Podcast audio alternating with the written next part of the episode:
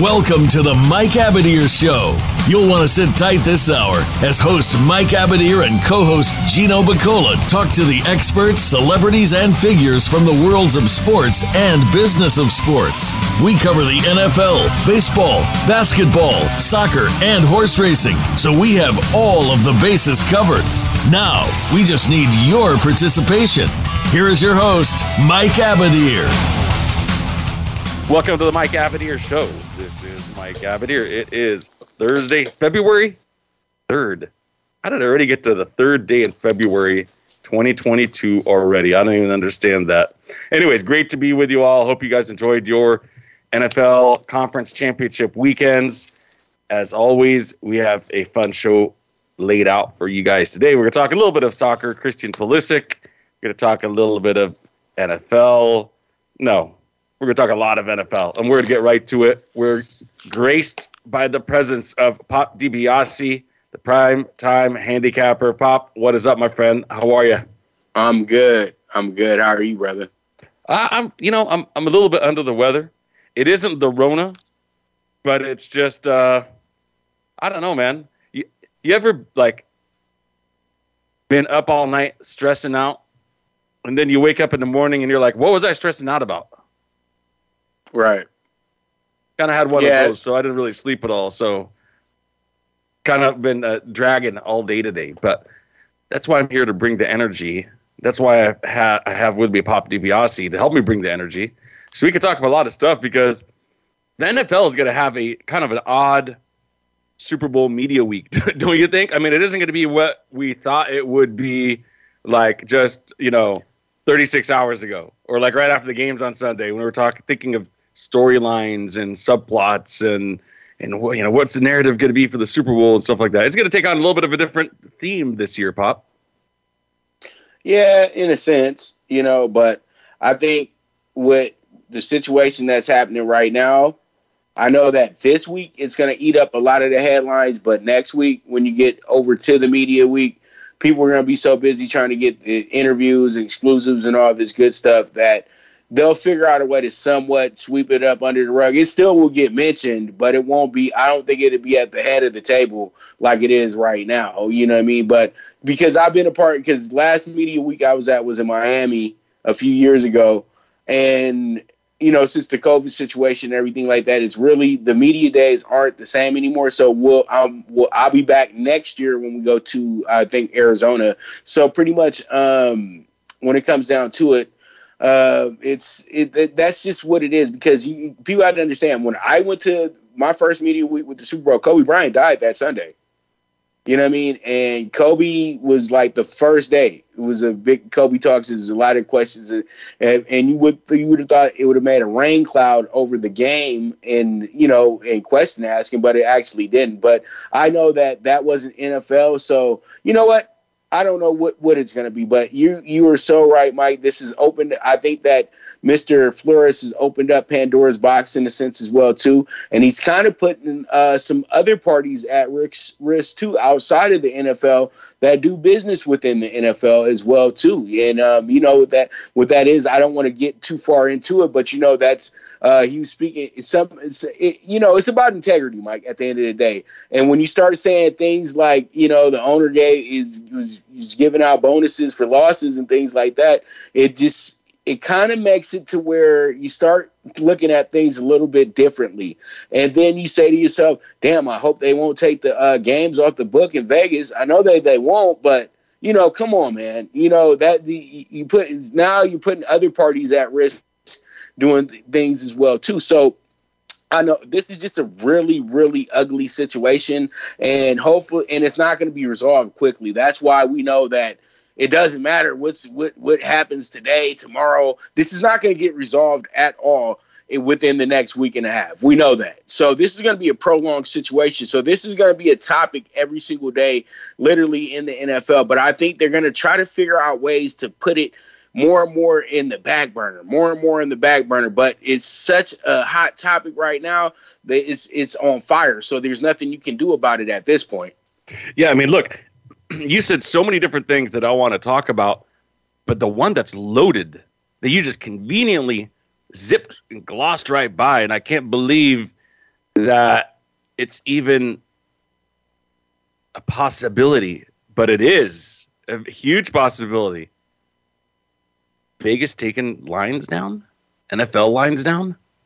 I mean, think about what that would do because when you look at the entire strategy of the NFL pushing into the 2020s and beyond, you could see that a very central piece of the marketing, of the flow of information, of the strategy, of where future revenues are going to come from relates to, to gambling, man. Right. Let's just let's just let's just flat out say it. I mean, and I know that as a fact because I know what they're looking at and what they're about to roll out over these next few years. And it's going to be as each state comes on board, especially when you have like New York and Florida and Texas and California. Well, I don't know if Texas ever will come on board with the whole gambling thing, but you know what I mean. Like as more states, big states come on board, it's going to be such a huge piece. Could you imagine? All of a sudden, they have to like now defend their integrity because it ain't just Flores, right? We just saw a huge accident come out the other day, which kind of tells me that he's probably done coaching football. I don't know. But what you know what though? Hey, I don't mean to interrupt you, Mike, but you know what? We could go 50-50 on that with you. Because brother, when you go one and thirty-one, I don't know. Because after a while, you know, pretty well, his much, bank account must be loaded then. Right, your bank account must be loaded. And I interviewed him not too long ago. I'm not gonna talk bad about you because he's my guy, but he was over there. Uh, he was promoting a, a tequila that I still haven't seen in stores. So, bro, come on, it's like literally, like he he comes out because he just wants to be in the news. That's Hue Jackson, right Well, there. hold on, hold on. I'm going to push back on that a little bit, Pop, because I'll tell you what. I've had guys play for Hue. You remember? Well, you'll know this for sure. You remember back when they were trying to figure out who's going to be the coach during the time period of like the Tom Cables uh, of the Raider Mhm, days. mhm, And I mhm. had two guys on the team at that time, Lewis Rankin and Nick Miller. And from day number one, they were telling me it's got to be Hue Jackson. If not, it's Cable. We like Cable a lot. But Hue's opportunities were, it was like he was going to be the next shining star. He was like the Zac Taylor and Sean McVay of this Super Bowl like 12 years ago.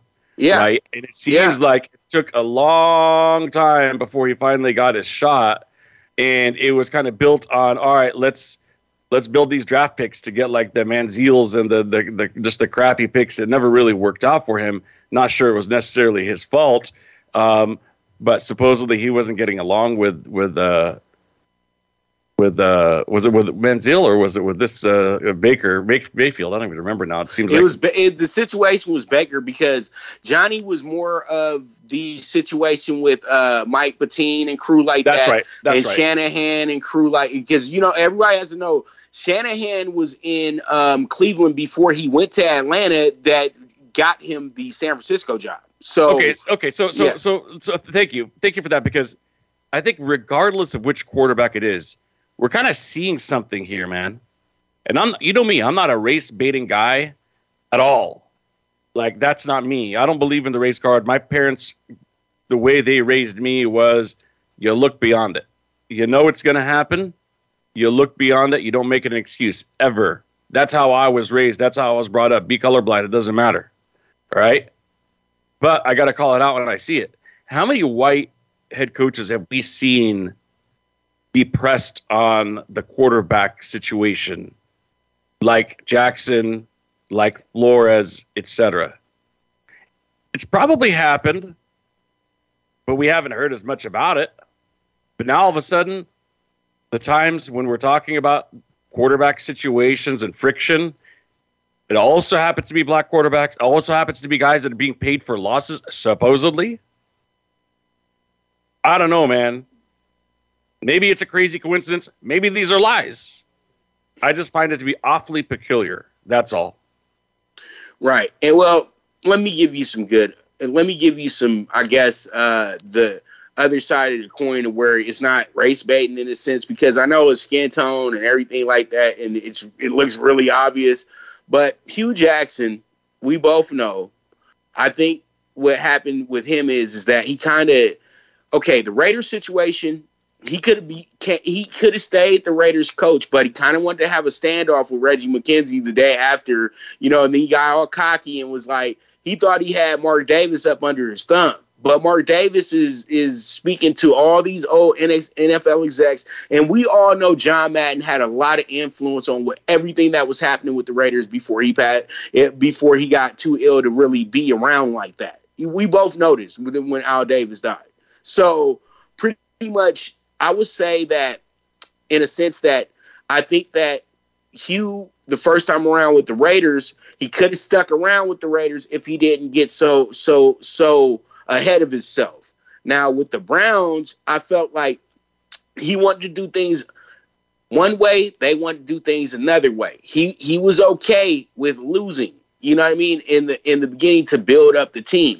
But then when they said they have the first pick in the draft two years in a row, they get a lights out guy in uh in Garrett and then he was thinking to himself, maybe we don't need to waste this first round. Maybe we don't need to go get Baker Mayfield with the first pick in the draft. Maybe we could hold up and try to go get the.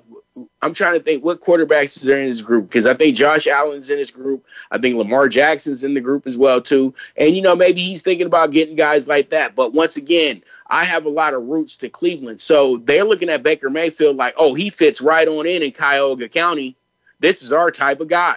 So they're looking at more of a who's going to put the butts in the seats, and so ba- they get Baker. Baker's an automatic commercial, uh, commercial uh, darling. You know what I mean? So the Browns have, for the first time, a quarterback that's actually on national television every single uh, uh, day, and they that's what they visualized. But they weren't going to be able to have that moment if you still had Hue Jackson having doubts about the quarterback, and they wanted to make sure that they're step and step together. And I think Brian Flores, the reason why he's out now too, because he did the same exact thing with Tua, and they just want you to go with what they hired you to do it would be great. You could have the say if you're the owner of the team. You could have the say if you're the general manager, coach of the team. But when you're the coach, you're seen as the manager. You're not the supervisor. The GM is the supervisor.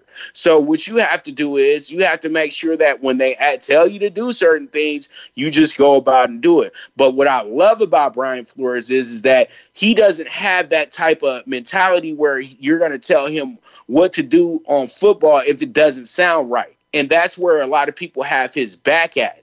You know what I mean? So pretty much that's great, but we're doing all this after the fact. If you felt that, okay, you know what, you, you coming up to me talking about because if I'm you, if I'm if I felt just like how he did when he said that, I don't operate like that. But if somebody would have came to me and said that, all right, man, you uh you lose the games for a hundred thousand. Uh, if you lose this X amount of games, you guys get a hundred thousand for each game you lose. I would say go ahead and have my lawyer draw up my resignation letter and say, you know what, I won't say anything about this, but I don't even I don't even operate I, I don't operate like this, and we just gonna move along. This was that's easier said than done, my friend. Right. That's, you have your wasn't a fit. But, but when you got the job, but when you got the job, you'll do whatever they tell you to do. It's an NFL head coaching job. Okay, so look. at the end of the day, you know what? It is what it is. Okay, look. Hue Jackson, and I just want to stick with him for a quick second. He had one season with the Raiders, eight and eight. Eight and eight's like one of the top three playoffs. They was lead, they they actually went five and one in the uh, division that year too, though. Yeah, they did well. Yeah. They did Good well. They did well. Eight eight is like like the, one of the top three seasons, top three seasons in the last twenty years. As as sad as I am to say that about my beloved silver and black, that's all he had. That's all he had. Now Cleveland, yeah, he was three thirty six and one. But you know what that comes out to? That comes out to two seasons and a half. So he had one pretty solid season and then two seasons and a half. What job does Hue Jackson have right now? All I'm saying is, in a league that recycles guys and and hangs on to like Jeff Fisher's after like decades of, of mediocrity, riding on one Super Bowl appearance and then going eight and eight for the next 15 years after that. I think these guys are at least they've got they've got something there because I think they're seeing the inner workings each and every day. They're seeing guys that get an opportunity and then quickly whacked and then have a really hard time getting a job again. And then they see other guys who not only get a long leash, but then when they finally get fired, they get an opportunity again, like two or three years for a head coaching job again. And I think they're seeing it over and over again. And I think we could see it over and over again because there's not a lot of examples going the other direction. And I think that's the big problem that I have with it. Now, you were talking about, and, and just for, for those who are new to the show, or maybe those who don't know, Pop is a media member. I'm not a me- media member. I'm an NFL agent that happens to host a show. Pop is actually a real, full fledged, real deal media member. So when he's talking about going to media days and, and is it going to be a circus or isn't going to be a circus, it's because he's seen things. But I'll tell you what, we've dedicated the first quarter of this show on this topic. Many other shows have done the same. And when you look at the narratives going into Super Bowl week, I mean, really, how many are there? Joe Burrow and Ja'Marr Chase, LSU, and then what for Cincinnati? What else are you going to talk about? The Rams, Matthew Stafford, big time loser with the Lions, finally gets ch- his chance. How do you feel? Odell Beckham, cast off after a couple of teams, world class talent. How do you feel? Cooper Kupp, great hands. Okay, cool. Now what? Uh, Aaron Donald and Von Miller. All right, we're done. Now they're going to be focusing on Sean McVay and Zac Taylor. Who are they? Two hella young white guys who have head coaching jobs, who have been through the head coaching cycle, who are probably going to be asked if this is a, a fair cycle or not. They're going to be put on the spot, and it's not their fault at all. At all, at all. They got their dream jobs. They did it fair and square. Props to them. No, no hating against them. I wish them well, and I hope they have longevity. Uh, I'll be honest with you. I don't know how diverse their staffs are. I'm not that well versed on the Cincinnati Bengals and even the LA Rams coaching staffs to know how diverse they are. But I think by the mere fact that these are white head coaches that are very young, that didn't really like earn their dues, so to speak, over a long period of time. Yeah, this is going to be a subject matter that's going to dominate Super Bowl week pop. And I'll tell you this much. What really makes me think that is look at the number of owners who are frantically coming out to put out statements now or even guys like John Elway, front office guys, he had to put out a statement today. That tells me that the league is pretty scared, man. Yeah, they are. And it's and you know what? This one just, you know, this one is just another another black eye on a league that just has several black eyes. It's just it's something that comes up every year and then it just gets thrown out there. Then the NFL sitting there with their pants around their uh, ankles. But let me go ahead and just note something real quick. You said diversity on staffs. Let me give you a great example of of a coach that you know we got McVay and Taylor, two two young guns, right? Let me give you a coach on McVay's staff, Raheem Morris. Raheem Morris was hired as a 30 year old head coach by the Tampa Bay Buccaneers. He was just like McVay. He was seen as a whiz kid. He had all everything together. He had a great plan, but he lacked experience. He was fired right away. But you know what? There were mistakes made. Josh Freeman was his quarterback. You know what I mean? And he was dealing with a lot of older guys on that buck on that Bucks team that were on their way out. You know, Hall of Famers as well too. So, you know, he didn't get the chance to really build anything there. They just were like, literally, like he just was lacking experience, and he just was tough for him to, you know, um, get his his staff to really respect him. So what does he do? He spends the next decade plus being one of the better defensive coordinators in the NFL, and then be, is a key asset to, as well too. Winds up being getting the interim job over in Atlanta and did a great job in Atlanta. The team finished up four and four after starting off with a horrendous start, and he absolutely got overlooked for a guy who looks absolutely clueless. The only reason why Atlanta won games is because Matt Ryan is a savvy veteran.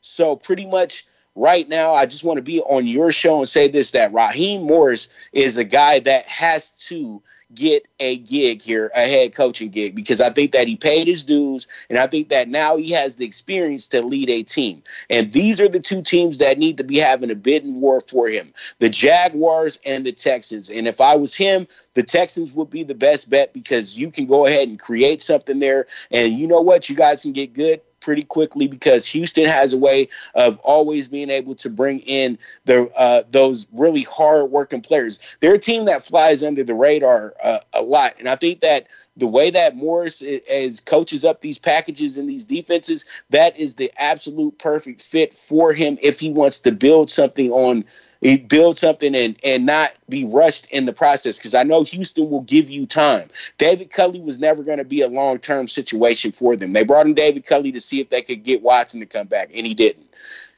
And he did a pretty good to, job though. Yeah, he did a great job. He did an excellent job, and I would say that I would refer him again for uh, another head coaching job. But I would say the Jags would only be a great fit for him is if he goes to the eh, eh, eh, because I say Texans, but I think the Jaguars are more on my mind because he's already known in the state of Florida, and then he gets Trevor Lawrence as a starting quarterback, and he has Myles Jack as a starting middle linebacker. This nice can go ahead and be Rams 2.0 right here with Morris as the coach, but now you have 10 years worth of more experience, but you've already been a head coach. So he has to get another job in this I league. completely and those two agree teams with have you. to get those two teams have to be have him at the top of their list. And yeah, I completely it, agree with you. We're about two minutes over on time for oh, a commercial I'm break, so, so let's so take sorry. a quick timeout. We'll come back. Hopefully, Pop has another minute to be able to finish his thought. I know he's got to run because, like I said, he is a media member. He's going to be shooting out to Las Vegas. Uh, stay with us, everyone. We will be right back after this on the Mike Abadir Show. Follow us on Twitter at VoiceAmericaTRN. Get the lowdown on guests, new shows, and your favorites. That's VoiceAmericaTRN. Want to play the ponies and win? At Winning Ponies, we go inside and behind the scenes with the top jockeys, trainers, and handicappers. The Winning Ponies radio show with John Englehart, racing's regular guy, is the perfect complement to the Winning Ponies handicapping website. Catch us live every Thursday at 8 p.m. Eastern, 5 p.m. Pacific on the Voice America Variety Channel. Win prizes just for calling in. Have you had a chance to check out Voice America's online magazine and blog? If you love our hosts and shows, check out articles that give an even deeper perspective, plus topics about health and fitness, movie reviews, philosophy, business tips and tactics, spirituality, positive thought, current events, and even more about your favorite host. It's just a click away at blog.voiceamerica.com. That's blog.voiceamerica.com. The Voice America Press Blog. All access, all the time.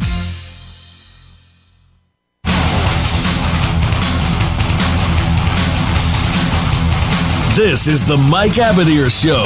If you want to call in today, we can be reached at 1 866 472 5788. That's 1 866 472 5788. Or send an email to Mike at the Mike MikeAbadirshow.com. Now, back to this week's program. Back for a second segment on the Mike Abadir Show. I am your host, Mike Abadir. I am pleased to be joined by Pop DiBiase, extraordinary handicapper, media member, covers boxing, basketball, football, horse racing, you name it. He does it all. Pop, you were talking about Raheem Morris, and I want to let you finish your thoughts on why you think that he should be uh, introduced as a head coach, maybe even uh, you know one of these cities in the in the deep south.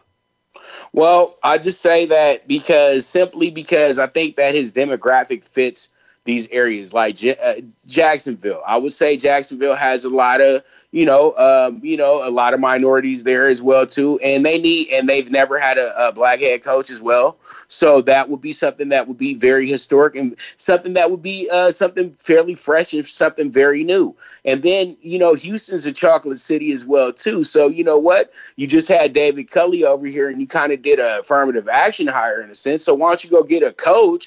That you'll actually let build build your new roster with who knows what he's doing. He has experience and he's already been a head coach before. So those two teams right there are the perfect options for a Raheem Morris. But it's really not about the demo it's not about the skin tone or anything about this. I feel he's the best man for those jobs. And I think that what we have to do, and me and Mike spoke about this on my show yesterday, it's not about race. And I think that's where we have to kind of get things things uh situated. It is. It's about. We got to stop making race the, the topic. We have to start. These general managers, owners, they need to hire the best candidate. It, it shouldn't be about your skin tone. It shouldn't be about any of that. They hire the best candidate that's going to push their franchise forward and be a winner. You know what? Because I always say this: if I was ever uh, became a pro coach, because I coached as a teenager and in my early twenties, I thought I was going to be a coach. But if I ever had the opportunity to coach, I would say this: I would say, you know what? If I have to be in this situation right here, I have to leave this situation right here if I don't feel comfortable with this situation right here, right?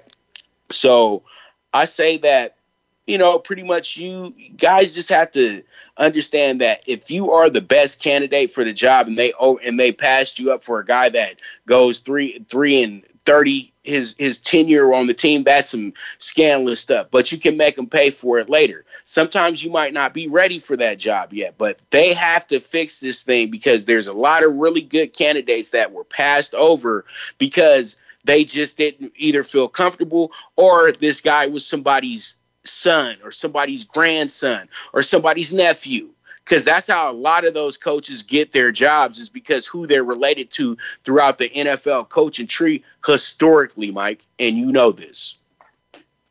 Absolutely.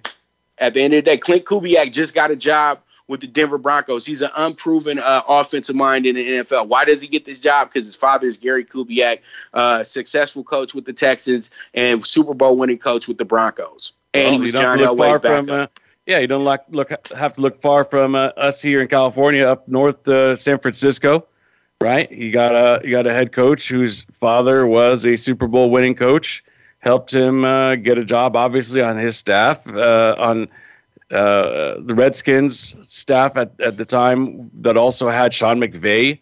Uh, who's another? His father's like an executive. Yeah, exactly. It, so you is, have, is that right? Yeah, exactly right. So you have all these guys that are part of the good old boys network and they're they're coming through the ranks. Bill Belichick's son is on his staff. If I had a son, he'd be on my staff too. Right. Uh, that's just the way of the world, right? There is nepotism. That right. is a real thing. That right. does happen. Um, and then you ask, "Where's Mike Tomlin's kid at?" You don't see. You don't, you don't yeah, see. You don't see a lot of brothers with nepotism. Old enough to be a coach. You know what I mean? Mike Tomlin been there ten years. This kid was ten when he got there. Mike time, actually, Mike Tomlin been there what, 15 years now. This kid's yeah, grown in college. The, I think uh, he's the second longest tenured head coach in the NFL. He, I think right now it, it, he's he's the longest tenured now, other than well, no, Belichick's the longest. Belichick's the longest, now. yeah. yeah. It would go to Belichick. Yeah, but um, yeah, man, I just I just think that this was a great topic to be opened up because now it's going to put these uh, the, it's going to make these these these executives accountable now they have to hire people on the who ha- who has the best resume, who has the best qualifications to be our head coach, who can lead us into the the next step. But as I've been told there's a different processes that go on in the hiring practices and things like that. So pretty much it's not like when you go to your interview and you got going to some nine to five at some medical billing job that you applied for. This is like they put you through a round of situations. So even if you do get a second interview, that doesn't guarantee you get the job, but that means that you you did well in the first interview. So pretty much, I always say if you you can get to the second interview, what do you have to do to become that head coach? You know what I mean? Because sometimes people feel like they just got passed on because they it because of uh, of a discriminatory situation. Sometimes people just got passed on because those folks don't feel like you're the fit. And that's just life in general, man. And I've been there before where I thought I was all the way in on a great situation. And then they said, you know what, we're going to have to move on because we like you. But the thing is, though, it just might not be the right fit for us. And I didn't see it as no ra- uh, uh, racist situation or anything like that. It's just that maybe it just it, it just wasn't going to work with with with they were asking me for and what I was asking them for. It's just that simple. So let me ask you this. Let me ask you this. Is it important to have a coach that represents the demographic of the league? Like, take baseball, for example. More and more Latin American players are in baseball We got we got some coming from the Far East, from the Asian countries, right? You know, should we have more Latin American managers in baseball because the number of Puerto Ricans and Dominicans and Venezuelans is on the rise? If it comes to the point where we've got a lot of Asians coming over, should we have a Asian manager? Does it even matter?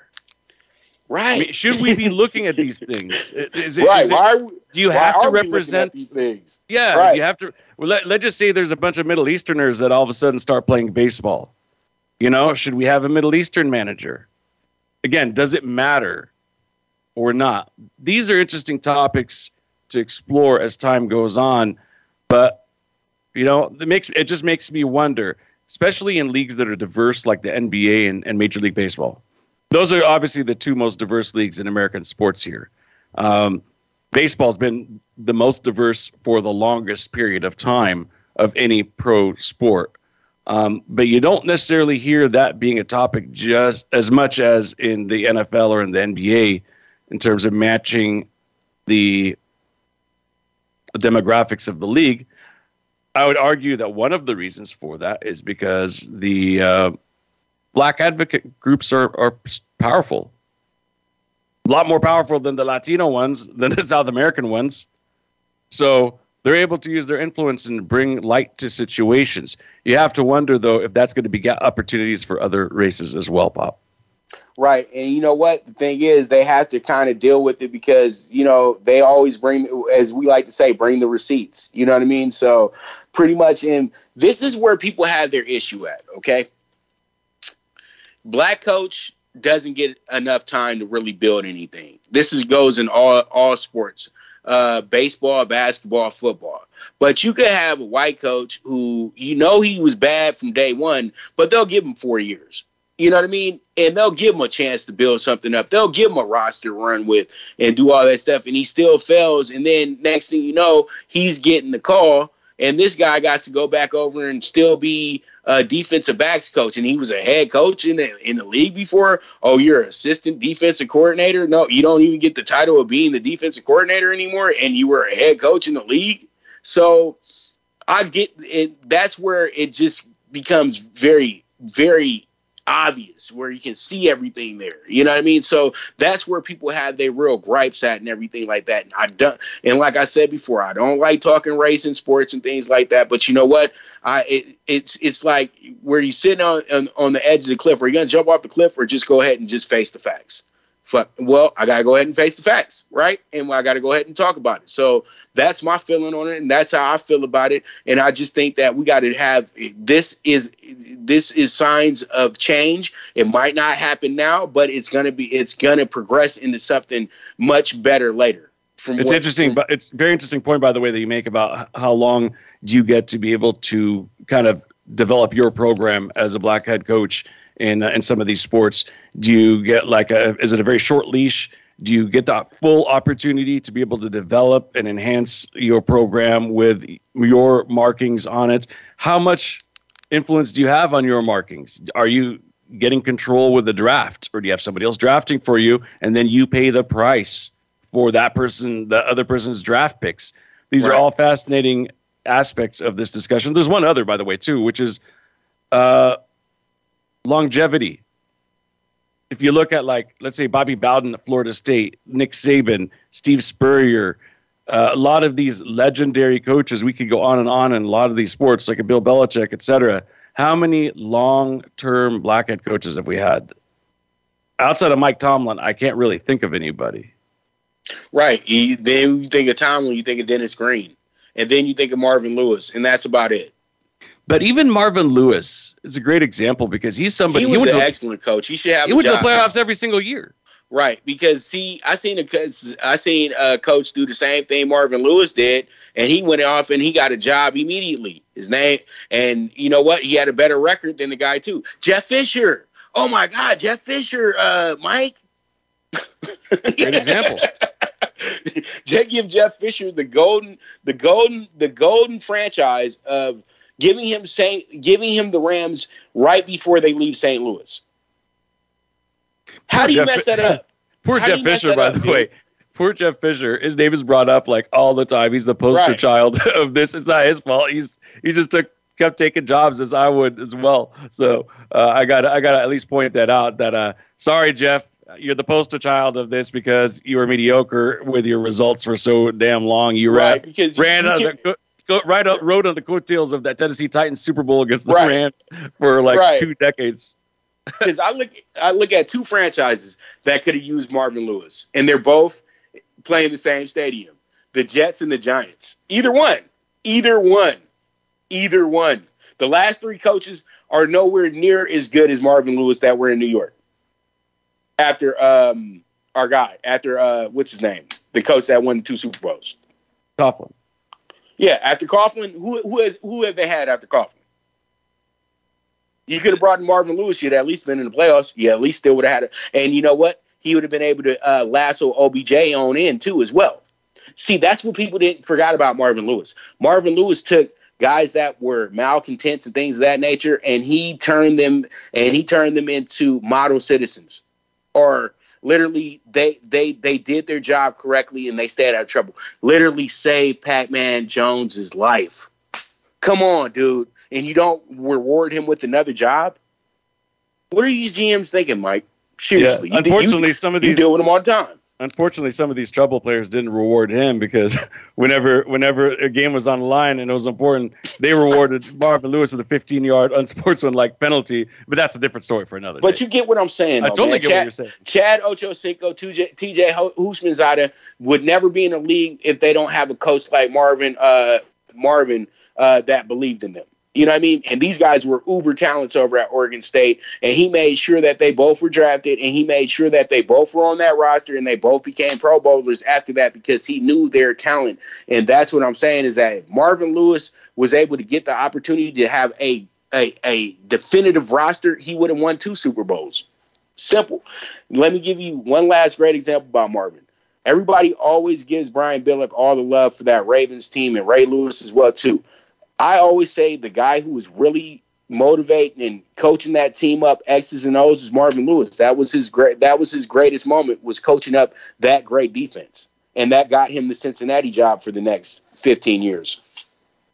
Great point, Pop. You know, we're up against another commercial, and I know you got to drop out this time. Where can people hear the great Pop DiBiase? Well, they can hear me up under the freeway on Tuesdays and Thursdays. I'm just kidding, but uh, you guys can uh, check me out on Prime Wave Media, the channel on um, YouTube. My shows uh, daily from 12 to 1 o'clock. I also have Horsing Around as well, too. You guys can follow me on the Twitter at Pop DiBiase. Make sure to follow my media uh, page, my company, uh, Prime Wave Media Group. That's also on the Twitter as well, too. It's at Prime Wave MG. So you guys follow that for all my uh, little uh, quotes and articles and stuff that I've been putting out daily. So you guys always be ready for that for my little thoughts that I have. Um, and that will be coming through the Prime Wave Media um, page. So you guys can catch me there. And um, you know what? Uh, hopefully I'll be back next week and we'll have our boy Gino here with us so we can have a big argument about the Super Bowl. There you have it, folks. The man, the myth, the legend, Pop DiBiase. Thank you so much, my friend. We're going to take our final commercial timeout, and we'll actually talk a little bit of on the field sports right after All right. this. All right.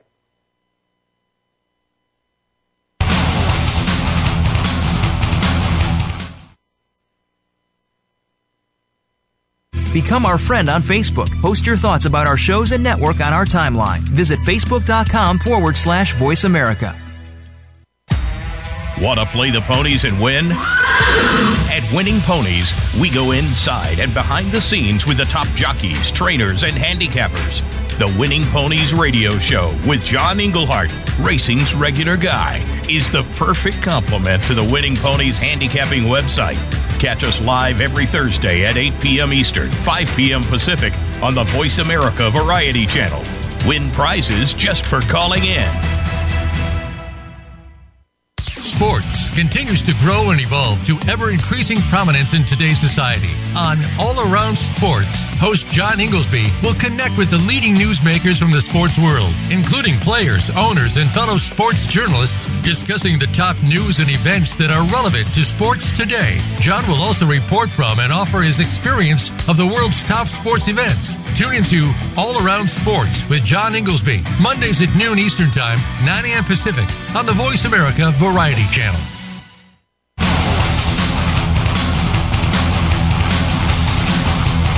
This is the Mike Abadir Show. If you want to call in today, we can be reached at 1 866 472 5788. That's 1 866 472 5788. Or send an email to Mike at the MikeAbadirShow.com.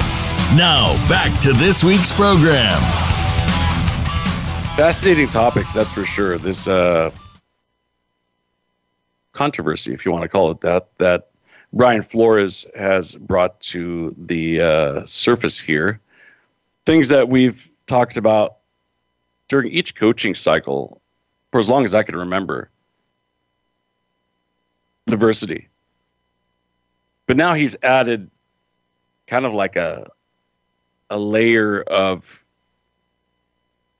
documentation, I guess is probably the best word, a paper trail for why this is not just a legitimate issue, but an actionable one in a court of law. And I think for Brian Flores, the straw that broke the camel's back was receiving a text message from Bill Belichick by accident. Bill Belichick was looking to text a different Brian, not Brian Flores, but Brian Daboll. And he texts Flores inadvertently saying, Congrats, you got the job. Well, Flores figured out that it was not him, that it was Daboll. Problem is, it was on the eve of Flores' interview with the Giants. A job that he just found out went to somebody else, went to another Brian.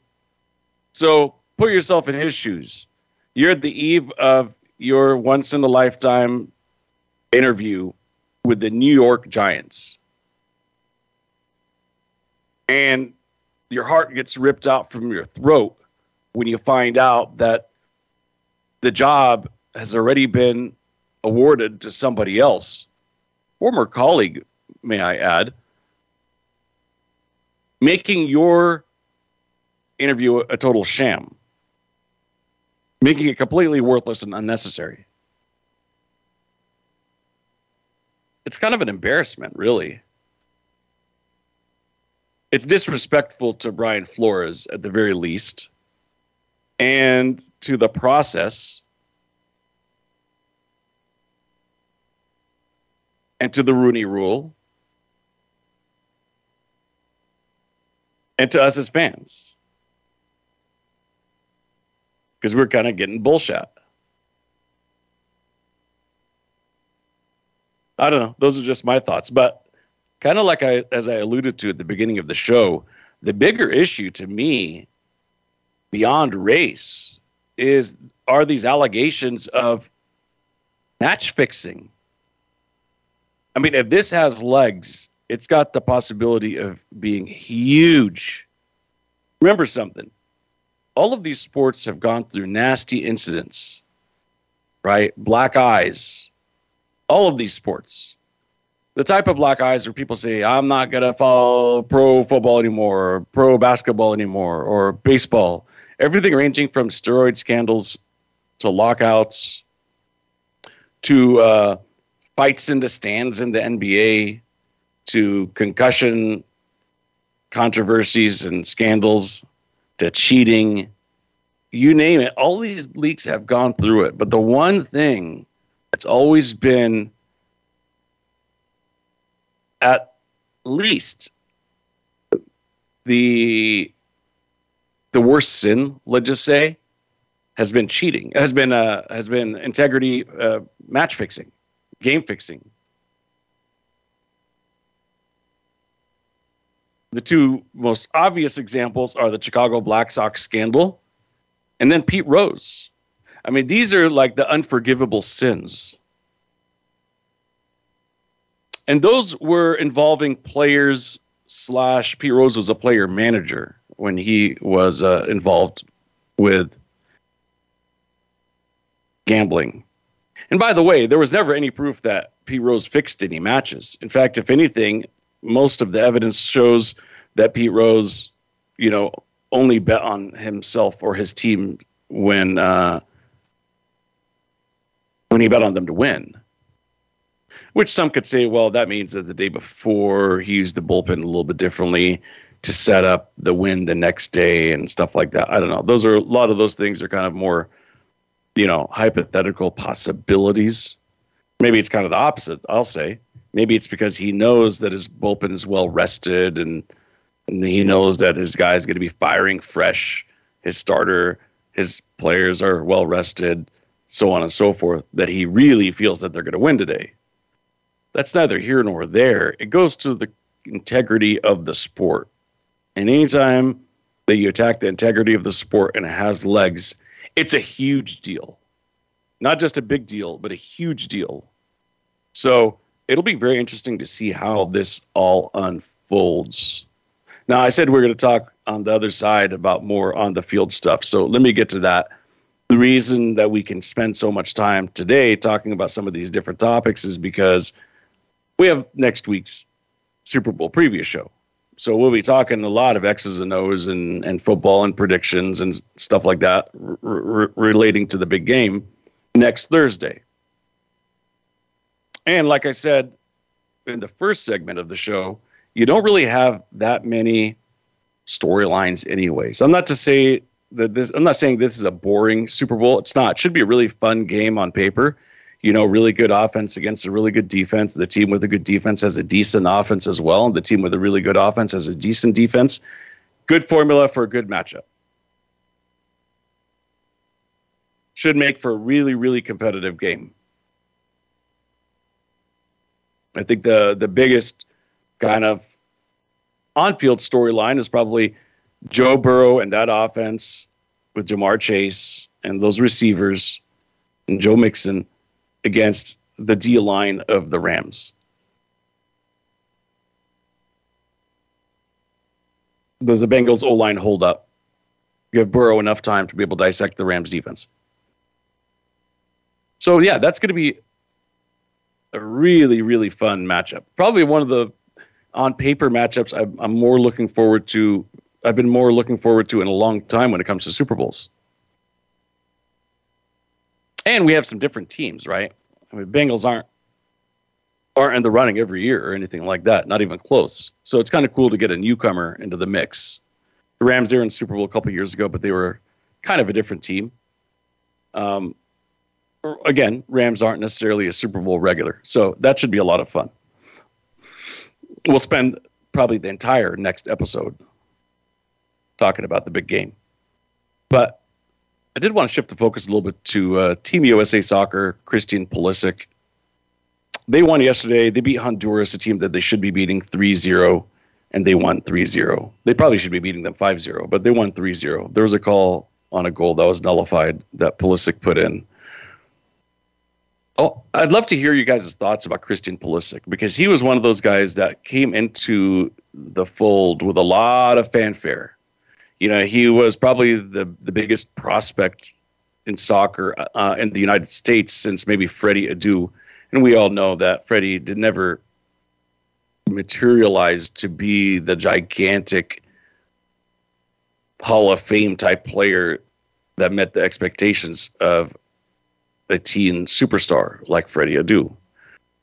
So where where does Christian Pulisic rank? Has he met the expectations And what are the expectations? Because we're in a day and age now where to really, really be like the guy, you not only have to win, but you got to win a lot. And we've kind of been spoiled with it in the last couple of decades, if you think about it, throughout sports. Let's start with tennis. How many Grand Slams have been won by people not Serena Williams, Federer, Nadal, the Joker. For a long period of time, same thing in golf with Tiger Woods. LeBron James in basketball. Tom Brady in football. So now when you're comparing to greatness, those are ridiculous standards to have to meet. If to be considered great, you have to be in the company of those people or of like a Michael Jordan elk, then we're not going to have a lot of people that qualify for greatness in the next couple of decades because I don't see how you could even match up with the Brady's 10 Super Bowls. I mean, half his seasons were in Super Bowls. If that's what it's going to take to be great, I don't know if we're going to have any great players anytime soon. Now, maybe we would have said that from a couple of decades ago, right? Where we had Mike Tyson and we had Michael Jordan and, and Joe Montana. And sure, guys came along and took the mantle of greatness. So maybe I'm wrong. I just think that today's great. Oh, let's no, not forget Wayne Gretzky, of course.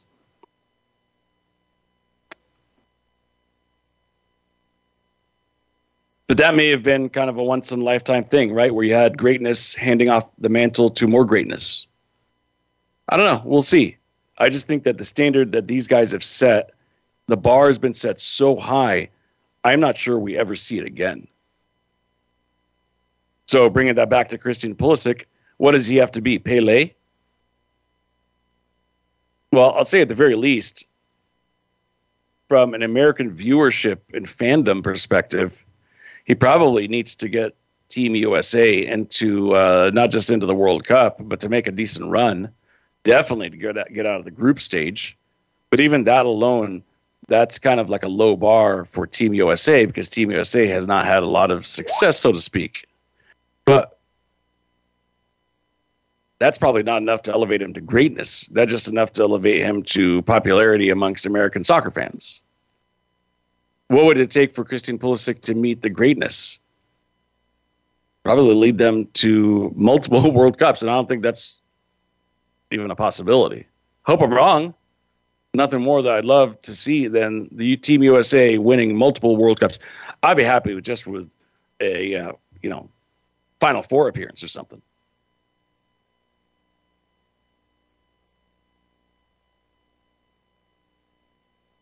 I don't know. I like the guy. He performed well yesterday, coming off the bench. He was uh, an offensive spark that was very evident right when he got into the game. Shots on goals went up, and he was able to put them in under very difficult freezing conditions. Granted, they were at home, home in the United States, that is. They were in uh, Minnesota. Not the time of year that you want to be playing an outdoor game, but he did it. And as he said in the interview afterwards, I can't wait to get to the locker room because it was so darn freezing. So good luck to Team USA. We don't talk a lot of soccer necessarily, but I wanted to spend a few minutes at least talking about that, talking about him, and uh, hopefully rooting them on. The World Cup is in November in Qatar. So we're, I think, 232 days away or something like that from the next World Cup it better involve Team USA. That's all I know. I'm going to be greatly disappointed, and I think many people will if it does not involve Team USA. So we are coming close to the end of the show, unfortunately. Uh, just got a, a, few moments left with you guys here. Um, next week, we will be doing our Super Bowl preview show.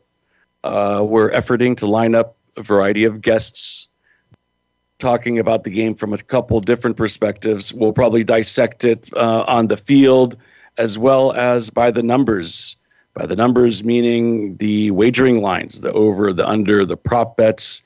Kind of look at what are some of the um, value plays, if you will, that the Super Bowl affords. There are two plays that I always like playing hands down blindly every single year. I say it on this show. I've told my friends every year I like to go over on sacks, over on INTs, each and every year. It they're they're fun bets to root for because it's not about winning or losing, but typically the losing quarterback hits the over on the ints by himself, unless it's Tom Brady. But usually, losing quarterback has two or three interceptions. The line's usually one and a half. Sacks usually the over unders around four and a half or five. One team usually has four. The other team usually has two.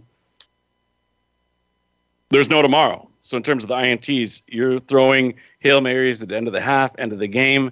Those are often ripe opportunities for interceptions, sacks, dropbacks, etc. So that is all the time that we've got on this week's show. We'll be doing our Super Bowl preview show next week. I hope you could join us. It should be a lot of fun. As always, thank you for listening. We'll see you same time, same place next week. Enjoy your sports weekend, everyone.